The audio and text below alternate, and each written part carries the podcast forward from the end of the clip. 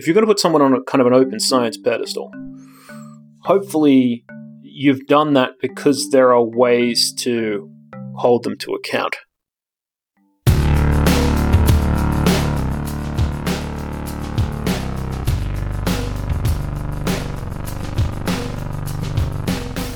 Welcome to Everything Hurts. My name is Dan Quintana and I'm from the University of Oslo and I'm here with James Heathers from Northeastern University. James, how are things? Uh, You, you- you're back after a after a holiday, vacation, uh, uh, exploring the US. yes. Where, where'd you? Yeah. Uh, this is my post vacation noise, Daniel. This is all I can manage. My inbox, which is a flaming nightmare of people who want vital parts of my anatomy. And, oh, it's grey, man. Why do we go on holidays when we just have to stop them? Yeah, and, Maybe those passive income weirdos who uh, come up with some horrible scheme to defraud people with uh, whatever horse shit they're selling on the internet have a point. you got to get on that ship. And, and you were um Oh man, it's just it's, it's yeah, you have this certain bleakness when you come back to it, and um, it's not just sort of jet lag and fatigue. It's sort of like getting back on the horse, and it hurts. It's hurting me. I I I'm resenting it presently. Now I'm looking at you and answering complicated questions. we we So you know, bad to worse and all that. we do have um some some listener questions. I think this I think this is our second and third uh, audio questions. And uh, if you do have any questions, this is this is a really good way to get your question heard because we love these uh, these audio questions. So we're going to be doing two. Why do we love audio questions more than written down questions? Do we? Yeah. Is it sound better? Is it is it good? I don't know what we love anymore, Daniel. I've no there's no love in my heart. It's all it's all gone. But we're going to listen. It's just ice and rocks and a toad, probably. We're, Go on. we, we are first going to listen to uh, to a question from a friend of the show, Stu Murray, um, who's who's sent in a fantastic question. So we're going to have a listen to it right now. Hey guys, Stuart Murray here from the University of California, San Francisco, with a listener question, if that's okay. Um, my question relates specifically to open science and the practice of sharing data, and comes on the back of recently hearing one colleague say to another colleague, Look, if you can publish high impact papers that answer important questions while using other people's data, why would you waste years of time and effort in generating your own data set? Now, that really struck me because I think one of the most challenging parts of any research project is, is data collection. And so, my question to you guys is whether you think those willing to share data are potentially leaving themselves vulnerable to being scooped on projects they may have had in mind for the data set with their own data. And two, whether you think this risks creating a class of scientists who never generate their own data. Um, and I'm wondering specifically how you think this might impact early career researchers who are arguably the most bought in to open science and also are under the most pressure to build their career, to publish the paper, and to get the grant.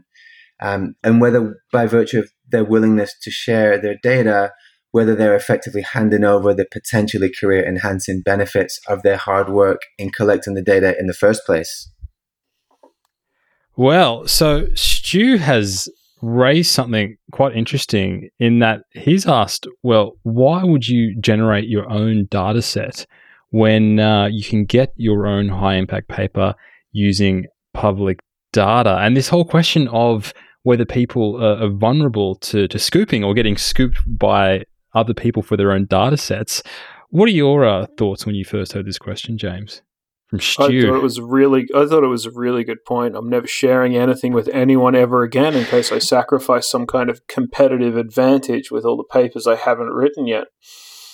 So yeah, you've talked me out of it. Thanks very much, Stuart. You've just set back the open science movement ten years, personally. Um, what I add at this point, I mean, his usual incomprehensible Mancunian gibberish has been significantly cleaned up for that question. Good job sounding like a person, buddy. Um, I, I know he'll hear this and then he'll yell at me. Don't yell at me. I'm lovely. I'm not lovely. Um, I have a lot of thoughts about this. I mean, this is is a topic, obviously, that's done a lot of rounds. There's a great deal to say. So let's see how much we can say about it fast. All right. Mm. All right. Um, I have some contentions on this that are from my work, and others that are from talking about it. And I think a few years ago, I came to realize that the whole question of fully open data that's accessible with papers is really, really, really field specific.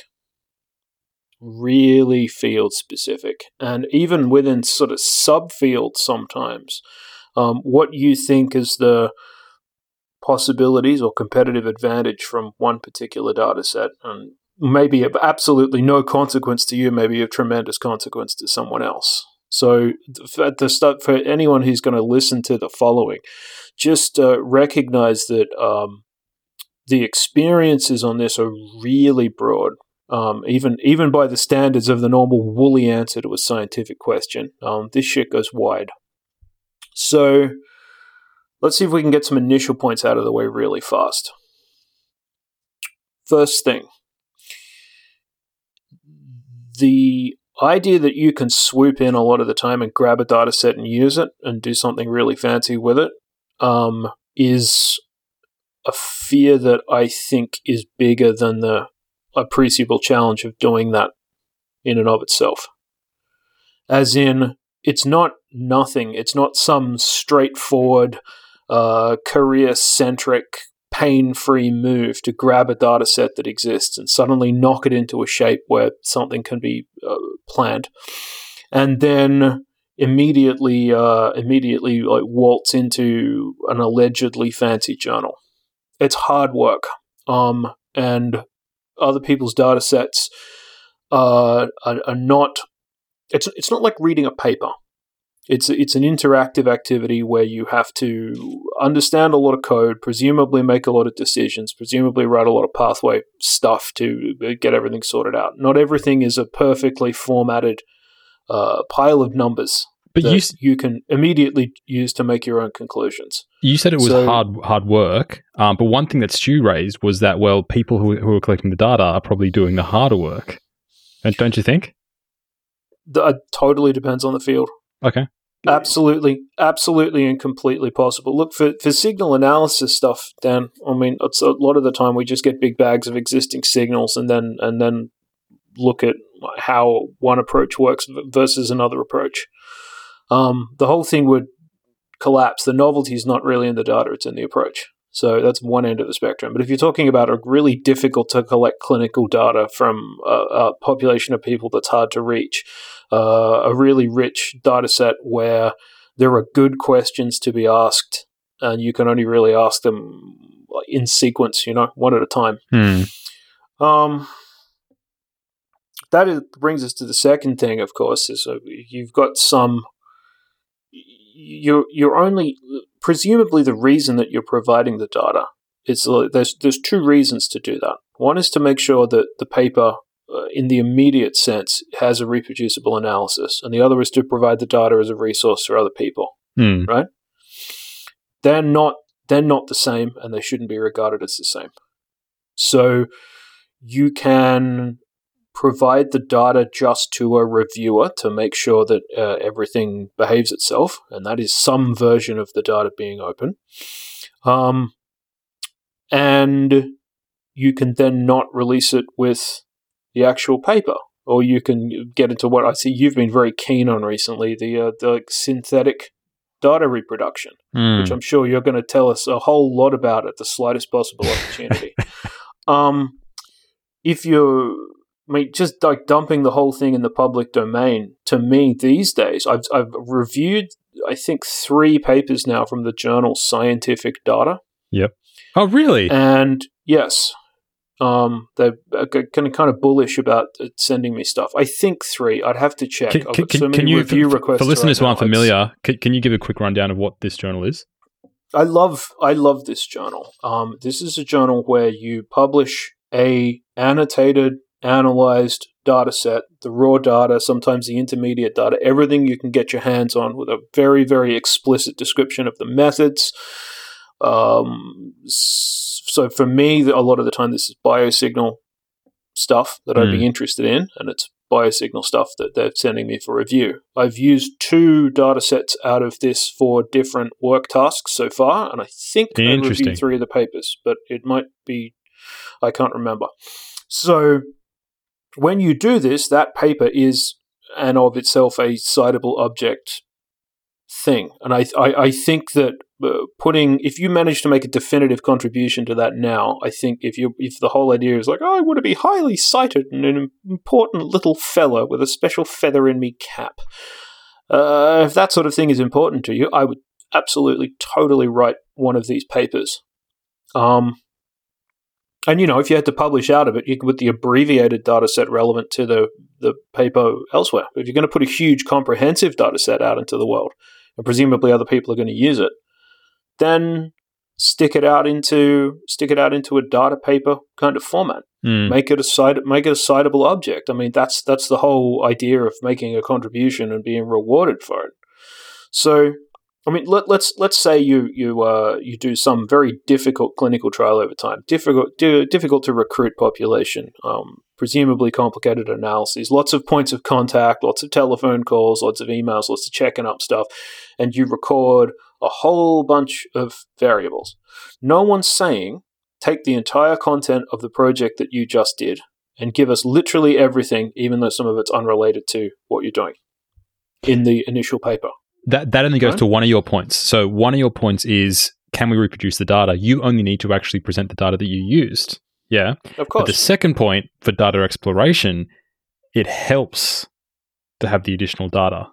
So that I think I think it's it's nice that you made that distinction between those two sort of benefits of, of sharing yeah, data. ab- abs- absolutely, it does. So the the other thing is, um, the other thing is, look, you you before we even get to the issues of who owns the data, is it a matter of public commons? Does it? You've just used the government's money to Feather your a, nest. A, a bunch of a bunch of resources. Um, I've seen a lot of people say in in different. I, I, I really should have checked up on this over time. I need that. That's my special thing. It belongs to me now, and I might need it. I might need it in future. It's, look, in my experience, you very rarely get round to shit that you might need in future. You know what I mean? Well, so those people people are sort of I mean this is game theoretic preserving the possibilities of a, a future analysis that might happen is is a little bit more difficult to invest in. I mean it, it also look here's the other thing. If it's so incredibly goddamn important um I, I find it why why can't you prepare multiple papers at the same time for simultaneous release? It's always the rich why can't why can't you this why can't you why can't you figshare the whole data set and have like like all the papers that are written about it like pre-printed in one hit yeah. oh because it takes ages and ages and ages well it just took you ages to collect the data set you're talking about comparatively smaller ages to be able to take the central results that you want for it and stick it out but look before that initial publication everyone's deeply paranoid about whatever i i i, I don't see a lot of circumstances where you are somehow compelled to release data that you haven't published on. And then someone else who's totally unfamiliar with the data set manages to come in, analyze it, and then presuppose something that you wanted to say yourself from the full comprehensive data set. I think a lot of this, a lot of the perspective on this is born out of the, the t- to me, it's a little like my granddad who lived through the Depression. And when we cleaned his house up after he died, he had big, uh, big plastic shopping bags full of yogurt containers and uh, rolls of old carpet and stuff like this squirreled away in the attic in case he ever needed them. It was just a mindset that they had. You didn't throw anything out unless it became like useful. Even when you're on your sixth bag of yogurt containers, you still got to keep them because they're good, right? You might need it one You day. Might need it one day. Um, the, the, the there's there's a perspective past which you won't where, where that's never going to happen, and people are go, well, on the off chance that I might need it in future, I'm going to hang on to it, and at that that's the point in time where we can start talking about the the public good. It's the thing that never makes a light of day. But the thing is, if, if if these questions are so good and so obvious, and someone else is going to scoop in and do them, why not? Why aren't you doing them in the first place? Yeah, or uh, at, at, the very least, if you've got a whole bunch of questions you really need to ask, and it's reasonably straightforward, uh, forget about the questions that you're not capable of asking. Oh, I might want to ask it in five years when I become capable of it. You're never doing that. That's never going to happen. Because that that is uh, actually uh, that that is actually probably the most legit criticism that I've seen online for people not wanting to share data. I'm part of a big lab. We put a lot of resources in, kind of getting to what Stu was getting at. We put a lot of resources in collecting this data. Um, I got four students. Uh, student one is doing analysis one this year, and student two is going to be doing this thing next year. I don't want to release my data because I don't want someone else to scoop potentially what student two is going to do. Now, that's not a bad argument, but then at the same time, if student two's plan is so is so clear, not actually pre-register what student two is going to do? You don't even have to see the data there.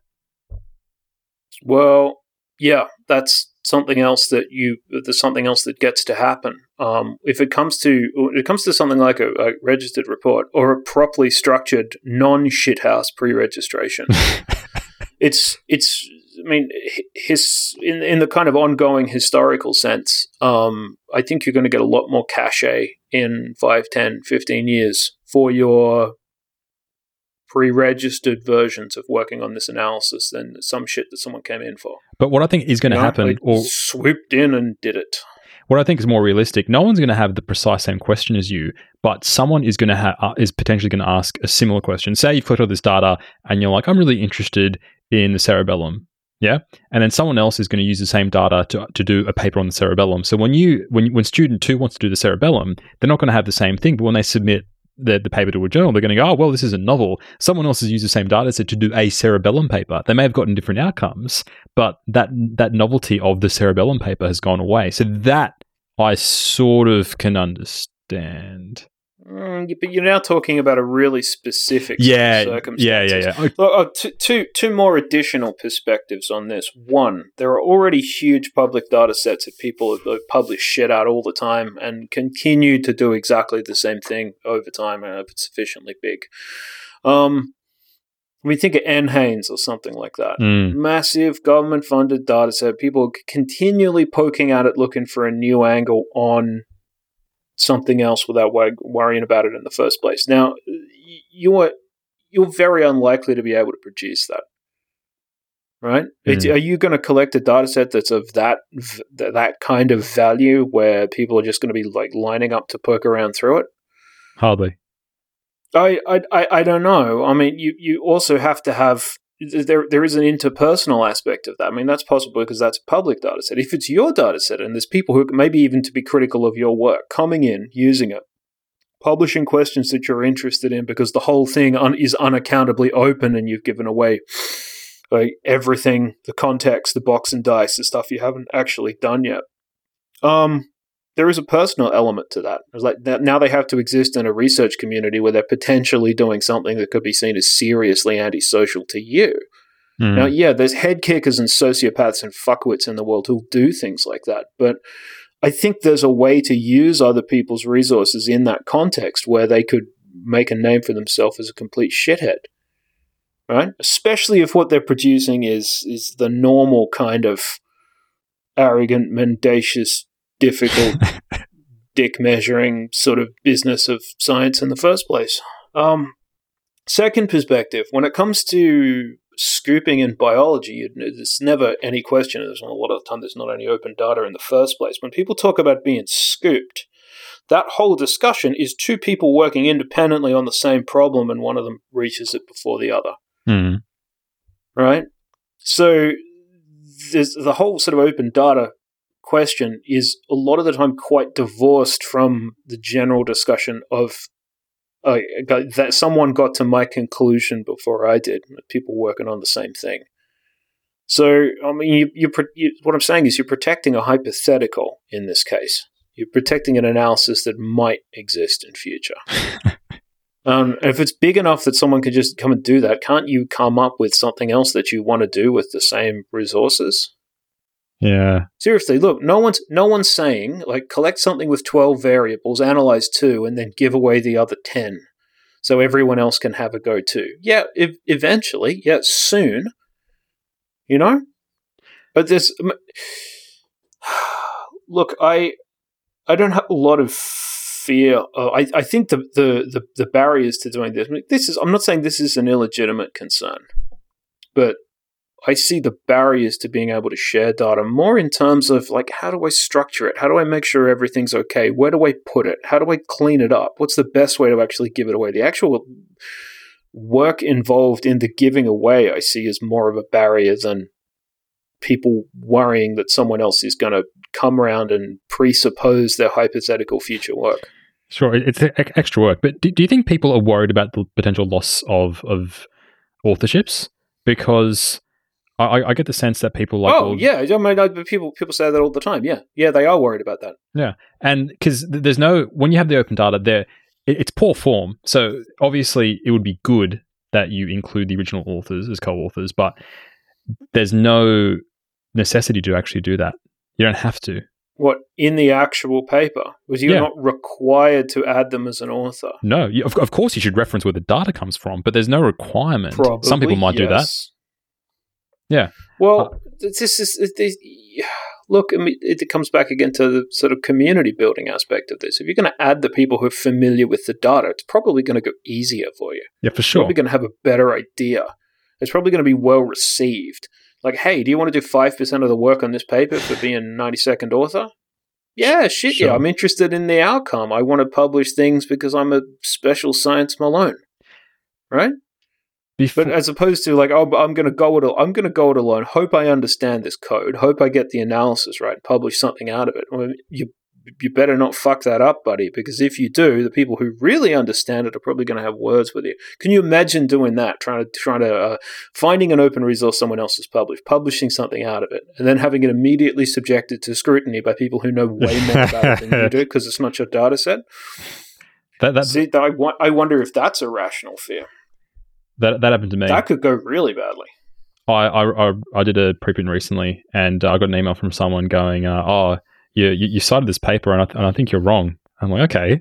And then, uh, as it turns out, I was wrong because that the person who was emailing me actually wrote that paper.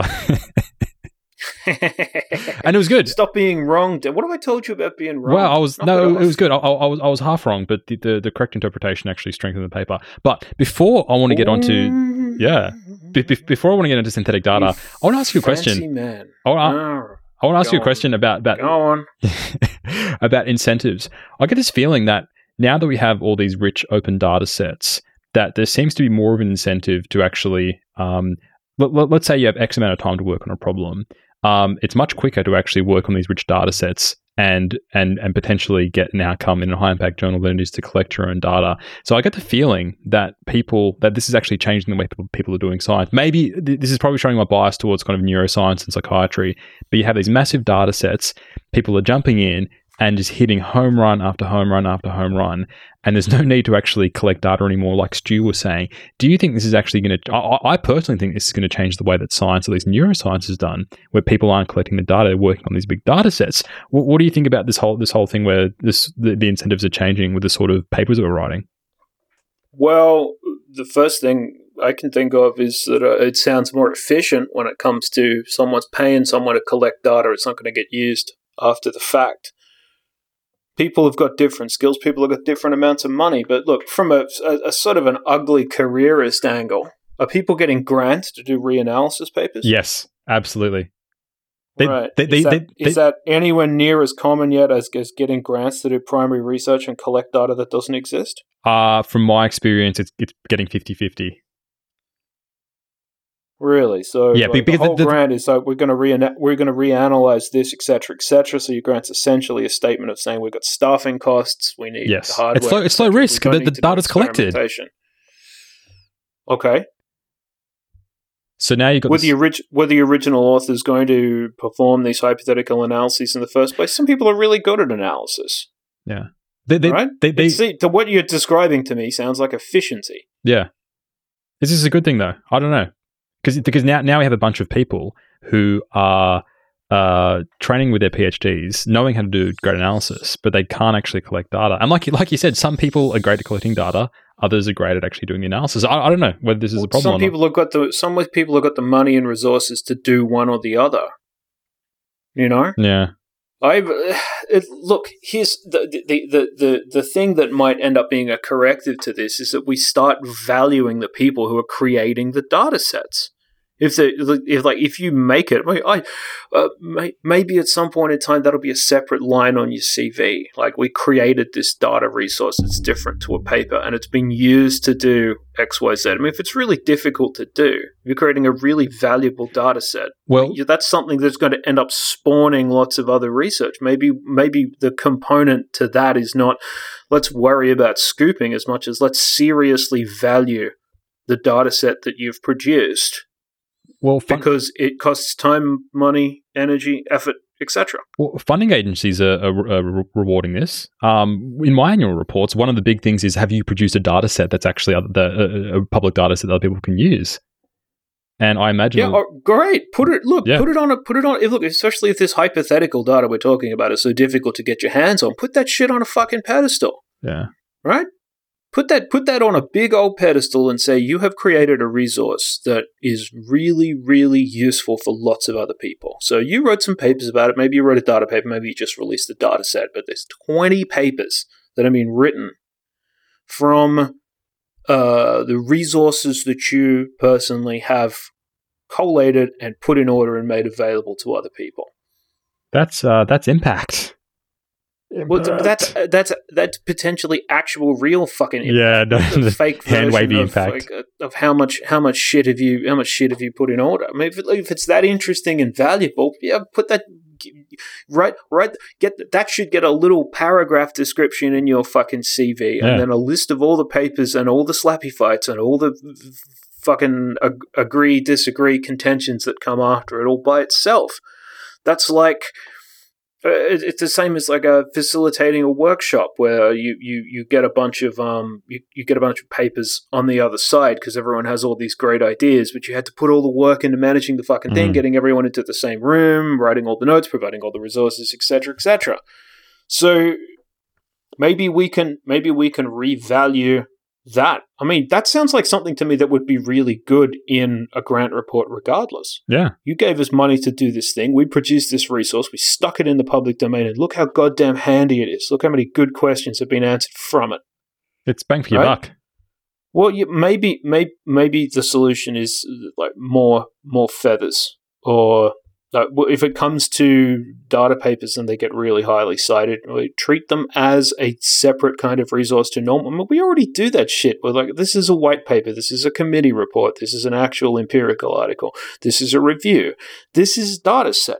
Mm. Put this shit on a pedestal. If it's so useful for everyone else, um, let's reward the bejesus out of it. And I, I, think where's your scooping? No, now now you like everyone's going. Oh, you've been you're being continuously scooped. It's the language of competition. Yeah, it's a language of uh, it's a language of people trying to like get in front of each other rather than provide collective resources to you know ma- maybe do that science bullshit that we're supposed to do when we're not out competing with each other. Look, I, I want to talk about quickly talk about synthetic data because I think this actually solves a lot of the problems that Stu brings up. Um, like you said, th- there are two benefits to sharing data reproducibility and people exploring the data and actually forming new hypotheses. And I think with synthetic data, you can actually kill both of these to both both of these birds with the one stone because essentially what you're doing is you're creating a data set which has the same statistical properties. So you can actually um, and but but at the same time you're not um, you're not revealing the identity of people. So it, it helps solve these privacy concerns. And when you share that synthetic data um, with your paper, people can reproduce your results exactly, and you're going to get almost exactly the same results as you would with the real data. But I think when it comes to the scooping thing, what's really important is you can share this. People can actually do their exploratory stuff on the full data set, but they're not going to be publishing with that paper, with that data, because it's not exactly the same. The only way they can publish that data is by literally writing out a script and going, um, hey, research Malone, we, we did this we thing, we did some exploratory analysis, we think we have something interesting. Here's our script. Can you run it? On the original data set and see what and see what we got. So it forces. let's let's agree. Let's agree to write a paper. Yeah. Here's the thing. We've got the. All right. I agree with this thing. All right. Run it on the real shit. All right. Well, here's the, again. You're. I mean, how are you going to do a bunch of synthetic PET scans, Dan? Yeah. So uh, it's obviously limited by the type of data that you have, for sure. Yeah. First thing. First thing I said is like every type of data is a very, very broad church, Mm. and that answer is influenced by the type of data that you're actually dealing with. Um, and is it like is it raw data or is it sort of post processed bullshit? With like signal data, a lot of the time, I don't think uh, it's going to work. Uh, I agree. have To Yep. draw your own synthetic signals and then do your own synthetic analysis and draw your own synthetic conclusions. It sounds like synthetic bullshit to me. Yeah, yeah. No, I agree. It's got its it's got its But limits. but, uh, but uh, but yes, of course, there's an awful lot of stuff that's basically just summary statistics. Look for, um, can you can you reproduce a uh, synthetic data set that has the same kind of properties? Probably in in a lot of cases, maybe even in the majority of cases. Hmm. But yeah, look, I don't just want to hate on the idea because I mean, obviously, I like I use Sprite as generating Sprite generates synthetic data sets. I'm obviously interested in it. I don't want to hate on it just because you like it. um, it's it, it's intriguing. I think there's a whole bunch of possibilities locked up with that idea hmm that are. I- I think the possibilities really haven't been fully explored yet. I'm surprised that no one had the idea sooner. Um, I can't say I fully understand how all these sort of generative procedures work or similar, but it's a, it's a really interesting it's a really interesting idea. Yeah. Um, the the best thing, the best thing, of course, is not the actual the data set itself. Uh, but I mean, also now you, in this scenario, you're potentially creating synthetic data to describe results that you haven't even fucking published yet. So I mean, that is is already really creating an invitation for other people to go out and analyze it and then bring the analysis to you. But the one thing that it does is it means that you have got a data set and you run the code and the code works and you understand why yes. everything is the way it is. So important. And that it's in order. And you can go clickety clack. Here's the fucking thing. Here's a, here's the code, and here's the analysis it produces. And here's a series of numbers that it runs on. Hmm. And that can be stored forever without hurting anyone's privacy, without hurting anyone's feelings in the public domain forever Yeah. right? So it's sort of halfway to the sort of Jupyter notebooky solution of let's actively generate the content that we want to see in a dynamic sort of document. It's kind of like a half dynamic document thing. Yeah. I'm not expressed that well. No. I anyway, got it. look, um what else is there to say? I don't know, man. I want another holiday. That's what else is to say. we'll leave the question there. Uh, thanks, thanks, Stu, for uh, for that uh, excellent question, and uh, we're going to be back uh, after after this break with uh, another question from Robin Kok. If two Hertz episodes per month isn't enough for you, you can hear an additional bonus episode by becoming an Everything Hertz patron for only $5 a month. If you can't swing the $5 but still want to support the show financially, we also have a $1 per month tier, which gives you access to a monthly newsletter. All of your financial support goes directly back into the show.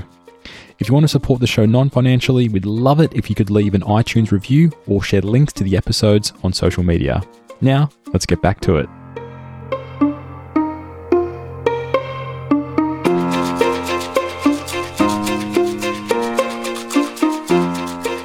Welcome back to Everything Hertz. Uh, this episode, we are listening to audio questions from our listeners. And our second question is from uh, Robin Kok, who was our first guest all the way back in episode 34, who is from the uh, University of Southern Denmark. And here is Robin's question.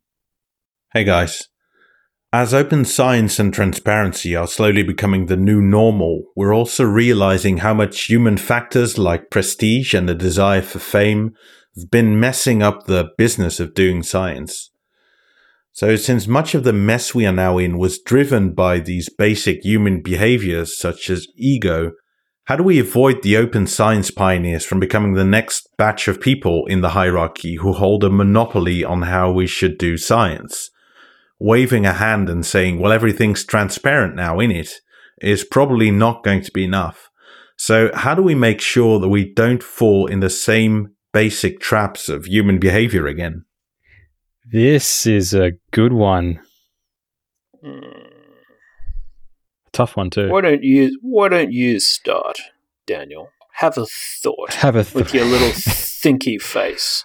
Uh, Have a thinky facey thought. as I was listening to Robin's question, the first thing that came to mind was but but transparency. But he, of course he of course he he, he raised that very, that very thing in his own question. But I do think that um, that is how we're actually going to get out of this mess. This idea that prestige got us in, um, but what if prestige is going to l- lock us in again with the same sort of problems? But I think I'm a little bit more optimistic than Robin when it comes to how transparency is actually going to potentially save us. If we build in transparency from the get go, um, then this is going to really help. Because I think that probably it, transparency is the biggest factor that got us into this mess that we can actually change. There are so many other things when it comes to uh, what, incentives are, um, hiring incentives, grant incentives. That stuff's tough. But one thing that we can change, or that's relatively easy to change, which I think is going to have the biggest bang for our buck, is by bringing transparency into this system. Because transparency helps actually for people to figure out how decisions were made. And if these people are at the top of calling the shots, at least at least we can see how they're calling the shots. How are people actually? A new journal comes out and it's the new hot thing um, in in five ten years time. It's all it's all about open science.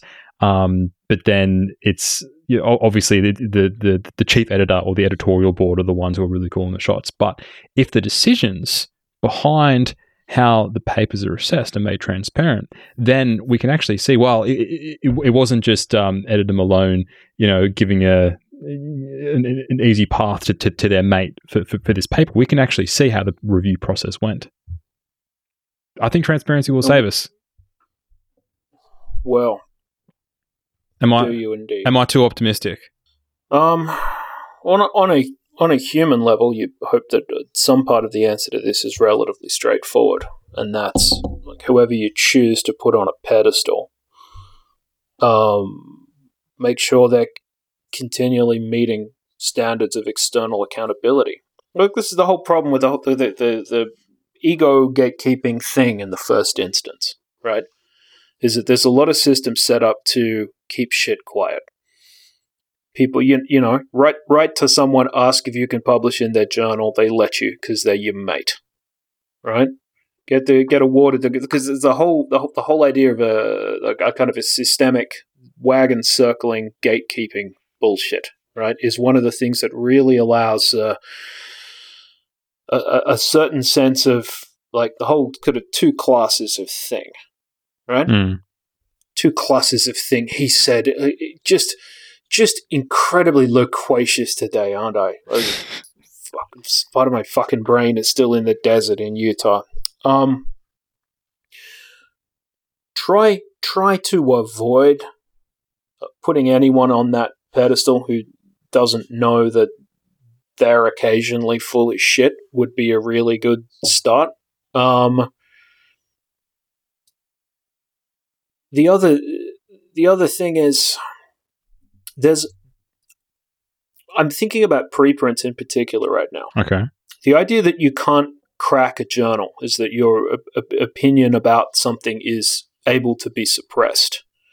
The, the the idea that there's only appropriate outlets to do something that you you can be shut out of a process while someone is necessarily shut in is one of the things that's going away.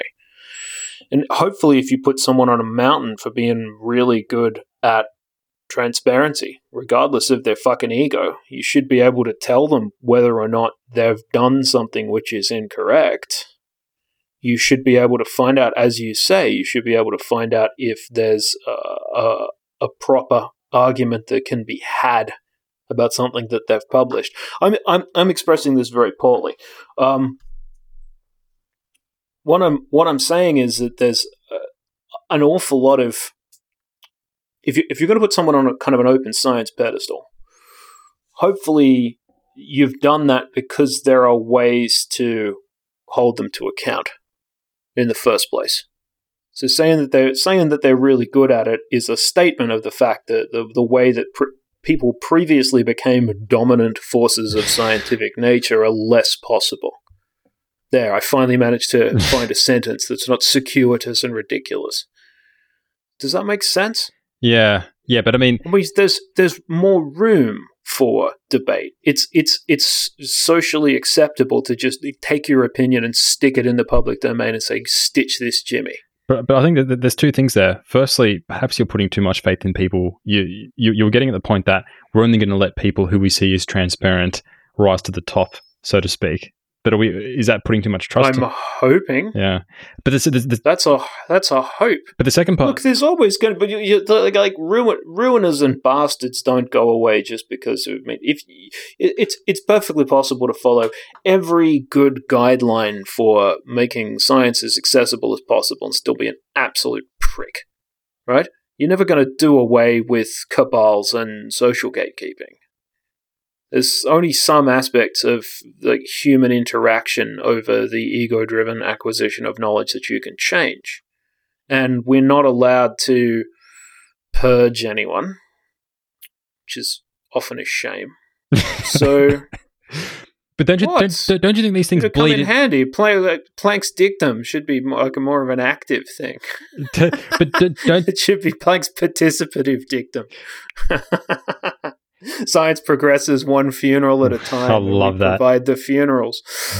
Uh, it, it wasn't actually true of him. Helmholtz changed his mind a great deal even when he was old. It's very interesting. There's a whole paper on that actually. Um, like how, how well did Planck's dictum apply to Planck? It's uh, it's it's interesting. Um, it, it wasn't. It actually wasn't. It wasn't really true of him and a, a lot of other uh, people of the era. I think is just sort of, you know, hide hidebound old fuckers with a handlebar moustache probably like cranked his chain a few times. Poor old Planck. Poor old Planck. But I, I think, though, that it's a bit of a paradox in that in order for movements to get off the ground, quite often you do need a figurehead or figureheads. But then all of a sudden, people might turn on figureheads, or I, I, I don't know.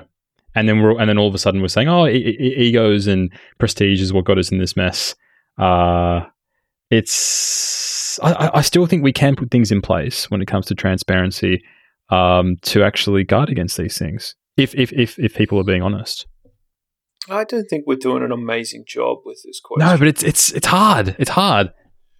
it's how do you? I mean, I, I'm not really used to the, the the gear crunching that it provides. I wish there was an easier question, like um, uh, which one of the wiggles should we shoot first? um, the answer to that obviously is um the brown wiggle The- that you never see. no, he's The one who's uh, who's behind the curtain, controlling the other four on strings. Oh, no one ever talks of the brown wiggle, Dan. Um, well, that's me getting distracted. There's, uh, uh, hope, hopefully, if you get some kind of cachet for making what you do accessible, open, available for criticism, it has a moderating effect on you becoming a person who is untouchable via normal critical channels. let, us put it Why this we put it that way? let, let, us put it this way. You remember that paper? Um, let's let's let's change the significance level to 0.005. Now, Yeah, now, how did that work out? yeah, yeah. So so now it's very easy. So so th- that that is it's it's not exactly open science, but it's per, it's peripheral to, to to open science. Now it is very easy to go back at all those 70 authors to see since that paper has been published, have they adjusted their significance to 0.005? These things are transparent. Everyone can check. Ah. Yeah, okay, well that's a that's a good um That's a good way to waste a weekend. good- that's, a, that's a good exercise for all all the um the, the, the sergeants of the Hertz Army. You all get to be sergeants. There's no privates in the Hertz Army. The sergeant is the minimum rank. we'll, we'll, Absolutely we'll assign no we'll, we'll assign one of the authors to each uh, to each, each sergeant, and they go forth and, and check all their papers. Search Well, did, did, all right. So Control F that's- 005. Bob's your uncle. You- Daniel. Um, that's a, I'd, I'd never, I'd never really thought about that. I wonder if there's a kind of a um prisoner's dilemma aspect of that. It's like, I, I meant if everyone was going to do it, I was yes. going to do it too. Um, on the proviso of uh, that, that's why I'm actually very hesitant. There's been some times that I'm like, oh, on, on Twitter, I'm like, oh, people, we should be doing this, and then I I look at my own paper that I published a week ago, going, I did not do that thing. I cannot be a hypocrite. Pip, Well, you pip, do- practices you can, change. You can have you can have ideals, Dan, Yeah. you can have a discussion without having to live up to every goddamn thing you've ever said. Um, it's we continually run into time of the day problems with with everything like this. I mean, th- th- there's something that I've been thinking about recently is how we it it's it's presumably good to want more accuracy, yeah. more ability to check what lies behind the curtain of a scientific publication. You know, what as well as to make things more verifiable, more straightforward, to have systems in place. It all comes at a time cost. And when you add all that on top of here's everything else you're supposed to do because you need to thrive, young Padawan, and do as much bullshit as humanly possible and be a special fancy person. Um, I just wonder how hard we're going to turn all those handles at the same time, Mm. right? I mean, this is, I saw a, thing on the sort of medical Twitter the other day, which I quite like because uh, everyone's um, a little bit more unhinged and unpleasant than they are on some of the other Really? Even more, even more than Psych Twitter? Oh god, yes. Really? Yeah. It's, You, you, it's- you know you know who the yeah, nicest Twitter is? so much- it's so Epidemiology much Twitter. fun. That seems Oh, it's because that's because no one else understands it. yeah. They're all talking about DAG DAGs. Um, that's What? It's it's a it's a it's a stat They're, they're the pike. They're the pikeys from Snatch. No, I work with a bloke called Doug. He's nice. Uh, no, it's um, I don't even know what it stands for. It's it's it's it's a way to determine causality between Desperate Aquiline Germans. I don't know something. Anyway, they're all talking about DAG. Yeah. Okay. So medical Twitter uh, uh, is a cesspit. Go on. Yeah, yeah, yeah, but a great fun cesspit. Okay. I enjoy it Uh, very much. It's, I think people are a little bit better at throwing rocks, and a lot of the time they're a little bit better at. Uh, I mean, the, the, the, it seems like a lot of the criticism is more pointed sometimes. So I don't know. Maybe I'm a bit more comfortable with that. Is it because there's Um, actual implications for errors in medicine? Oh, who who who knew? Um, yeah, it, the funniest thing is the biggest the biggest error I've seen recently that people have been corrected is the uh the the the paper about medical errors. What? You know, medical medical errors are supposed to kill everyone, including you and your mum and your and your goldfish and your budgerigar. And you're all already dead because medical errors are so terrible. It's a horrible, horrible misunderstanding of um how uh, that uh, that data was originally presented. The whole medical errors are the second leading cause of death is, is a bunch of shit. And it was wrong. Oh. Oh, brilliant. Uh, it's yeah, right. So I mean, there's medical people correcting the errors about medical errors. It's yeah, yeah. It's diff- It's difficult to say out It's a loud. me- meta hole. All Um, right. So someone someone said I can't I, I I don't know if I could find this again, but uh, maybe we should be like talking and debating five times as much and publishing a quarter of the. oh, I saw that. No, Yeah. right? No, people Oh. people have ex- people have expressed that sentiment Dan since about Episode two. mid mid sixties. Oh, shut up, episode two. Like we're important. I'm saying it's been a long, long, long discussion of how much ostensive information is it appropriate to produce. Uh, there's one. There's one place where I see very little fucking progress. It's the idea that you just need to continually produce things, and if anything, some open resources make that worse. You now have better access to resources, do more stuff. Yeah. You're now allowed to preprint things in advance, produce more documents. We're not being gate kept anymore. Okay, well, if that's the case, nothing's getting in the way of your productive capacity. Now go out and produce your good little machine. Produce the fuck out of some stuff. I do wonder if there's a flip side of all of that. I do wonder if there's a flip side when it's difficult to keep up as it is. And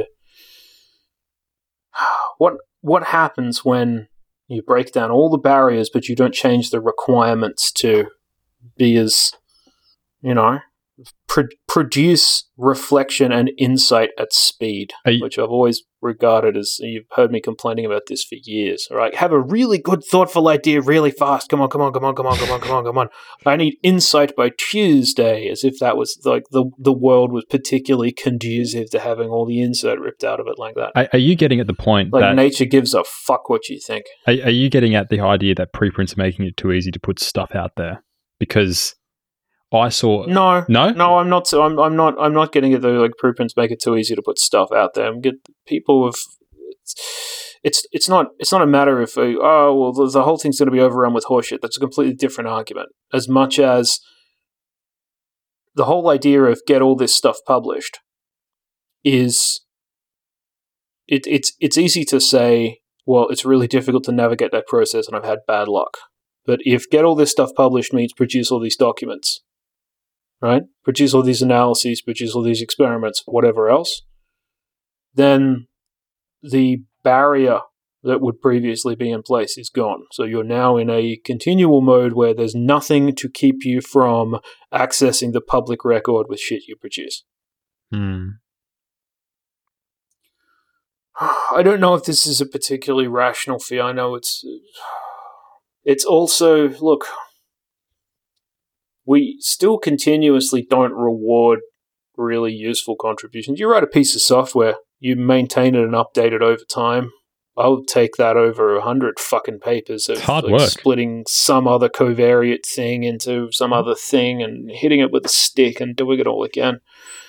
And I, I see people, it's just this continuous stream of what I hope is meaningful and only very occasionally capable of understanding immediately. I mean, I sort of, I don't want to I don't want to say the paper. You know, the one I was talking about. We are talking about it the other day, and I just sort of it's a it's a paper where they take one bad idea and mash it up with another bad idea. Oh, oh right? man. to, to make a kind of an omni shit.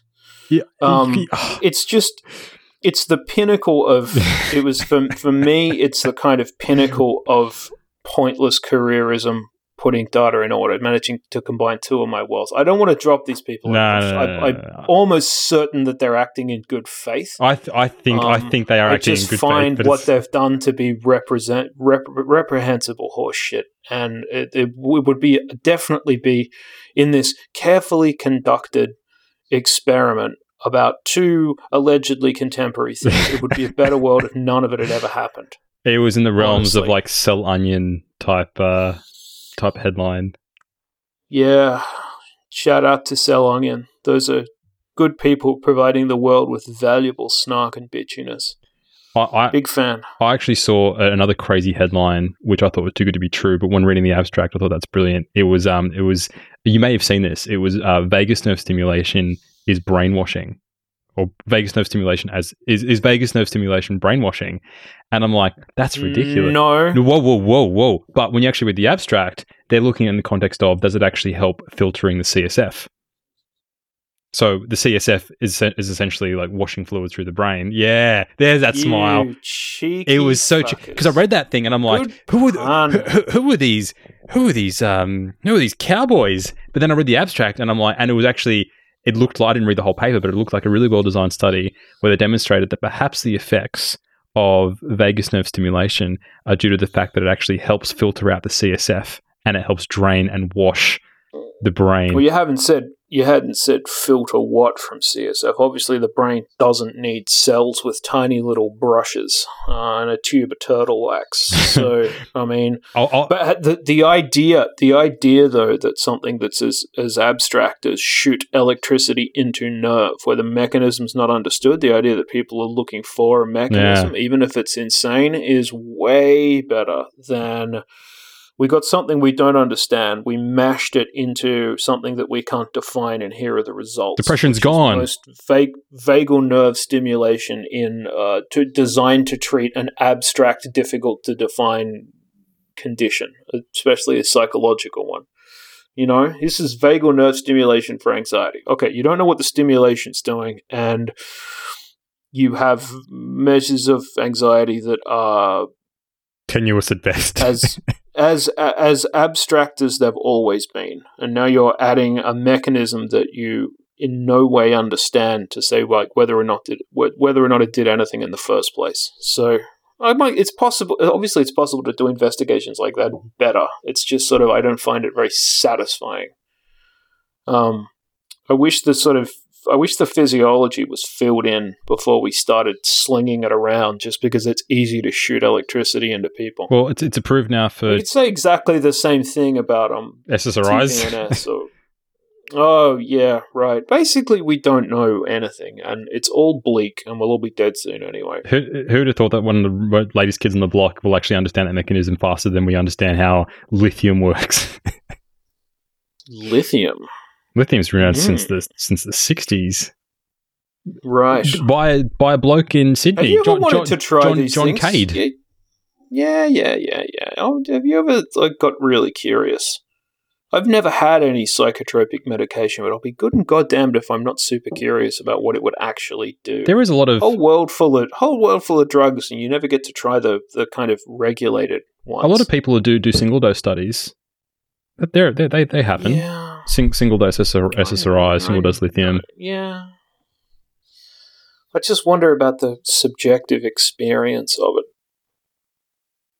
If it's, I wonder what it would feel like. It would change. What am I talking about? um, and no one start mailing me medication. That's obviously illegal. Um, ah, shit, Dan. Look, did look? I'm I'm doing I'm I'm doing my best here. Okay, is everything is raw and ragged behind my eyeballs. It's just synapses that don't connect to anything anymore. That are like farting like an engine cylinder with the cap off. It's just just squirting out whatever the hell is flowing through them, and, and we're into tiny eddying pools of confusion. And we're about to record our, and, not, and thus I pass the confusion on to you. We're, we're about to record our bonus episodes. If you want to, if you want to let this confusion just just fall into a deeper hole, you have you have to listen. Oh yeah, yeah, and and as per usual, as per this is so people who are not on our Patreon will not realize this, but Dan likes to jump me with the content of. Uh, he gets something that he thinks will annoy me, and then he doesn't tell me what it is, and then he annoys me live on air. You have to listen to this. Yeah, it's just like um, imagine I mean, if you want the kind of description of the tonality of this. Imagine Dan poking me with a plastic fork for 15 minutes while I'm not allowed to hit him. That, that that's that's bonus Hertz. That's bonus Hertz. Join us on Patreon. It's a it's a lot of fun. Yeah, yeah, yeah. You should you should definitely do that. We might. Uh, um, but that that's been uh, some some good questions from uh, from Stu and from uh, and from Robin. Thanks for sending them in. Um, uh, contact us over our website if you do have these sorts of questions, and we can give you the details yeah, of how you, can. you can. You can still write to us. Oh yeah, well. yeah, yeah. So we like we like hearing your cheery voices. We do. And that first, everyone's got so to live up to after that first question from Aaron, which was simultaneously intelligent and well recorded and mellifluous. It was everything an audio question could be and more. So, those of you with good voices and good questions, a standard has been set. Aaron, Aaron set the bar very high. Hello, very Aaron. Very high. That is all for today's episode. Uh, thank you for listening, and we're going to be back um, again. Um, this will the next this this episode is going to be in uh, early September. We'll be back with a new episode of Everything Hertz. See you later. And today, everything really does hurt.